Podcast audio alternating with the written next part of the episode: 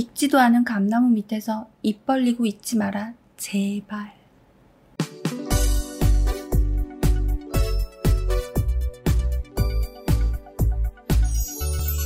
모두의 지인. 스킨십 좋죠. 좋으면 보고 싶고, 손잡고 싶고, 안고 싶지. 하지만 난 첫 만남에서의 스킨십은 눈 맞춤 정도가 적당하다고 봐. 우선 스킨십은 남녀 불문하고, 땡기면 하고, 안 땡기면 하지 마세요. 대신 정확하게 말해줘야 돼. 제대로 말을 하지 않으면 튕기는 줄 알고 싫다는데도 계속 한다? 그럼 서로 괴롭죠. 자, 우선 연애의 기회를 놓치지 않으려면 자기 멋대로식의 해석은 절대 하면 안 됩니다. 객관적으로 상대의 말과 행동을 통해서 상대방이 보내는 호의의 신호를 놓치지 않는 것도 중요하지만 상대방이 보내는 선, 그 선은 정말 넘으면 안 돼요. 커피숍에서 소개팅을 했어. 상대가 마음에 들었어. 그때 상대방이 말하지. 음, 커피 향이 너무 좋네요. 제가 커피에 관심이 많아서요. 그때, 어, 뭐지? 혹시 신혼여행은 케냐로 가자는 건가? 커피밭 체험을 알아봐야 하나? 이러면서 혼자 식장 잡지 말라고.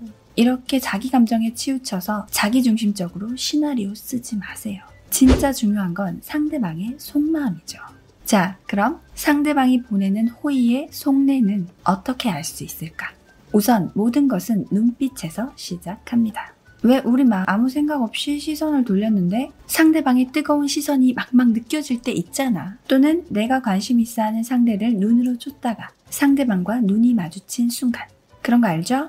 그 사람의 시선이 내게 머물고 나의 시선이 그 사람에게 머물러 있다면 우선 시작은 할 수 있지. 이렇게 자주 눈이 마주치면 대화의 시작은 쉬워요. 모든 사람은 내 말을 잘 들어주는 사람을 좋아합니다. 왜냐면 사람의 내면 깊숙한 곳에는 다들 자기 얘기를 하고 싶어 하거든.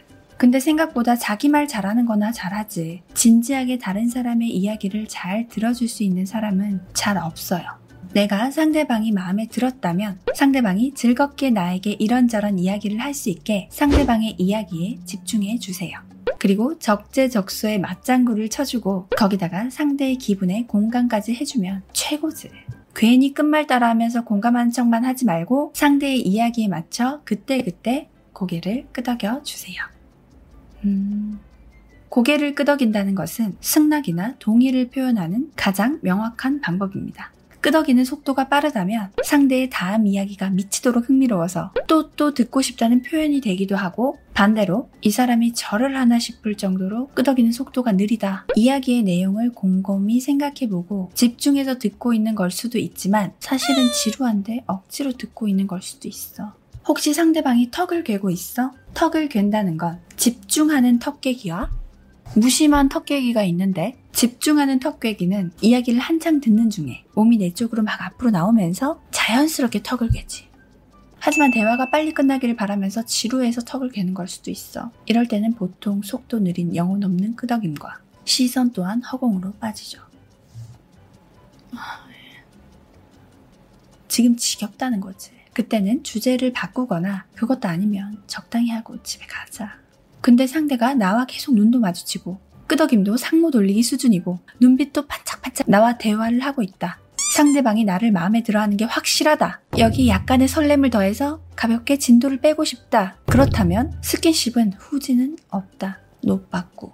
보통 분위기가 좋으면 장소를 옮겨서 2차로 이동을 하게 되죠. 밥이든 차든 뭐 맥주 한 잔이든 이동을 할 때 이때를 노립니다. 보통 번화가는 사람들도 많고 차도 많으니까 인파에 막 휩쓸리거나 차가 옆으로 지나가거나 그럴 때 남성분들 그냥 이 지구로부터 그녀를 보호하세요. 씩씩하게 어깨 동무하는 거 아니에요. 당기듯이 어깨를 감싸는 느낌으로. 그리고 바로 떼야죠.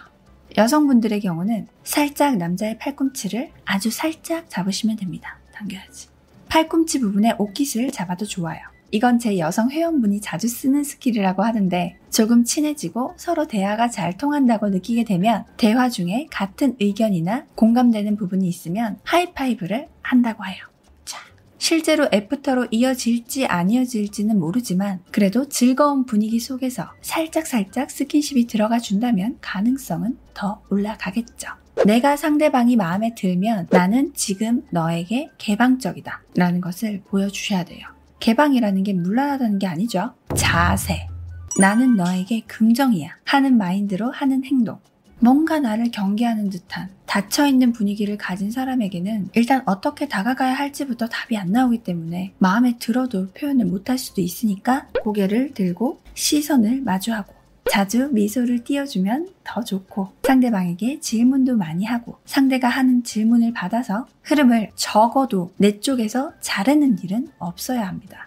자기를 받아들여줄 사람이라고 생각을 해야 상대방도 한 걸음 다가올 수 있는 거니까 상대방이 마음에 든다면 호응, 리액션, 웃음 이걸 시전하면서 상대도 나와 같은 반응이야? 느낌이 왔어? 그럼 그땐 가볍게 터치하자. 뭐 하이파이브를 하든 팔꿈치를 잡든 뭐든 가볍게.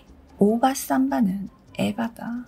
알겠죠? 아 근데 이건 일반적인 소개팅의 경우입니다. 오늘의 목적이 스킨십 그거다. 그렇게 하는 만남에서는 하시던 대로 알아서 잘 하시면 돼요. 근데 그런 만남 너무 허무하지 않아요?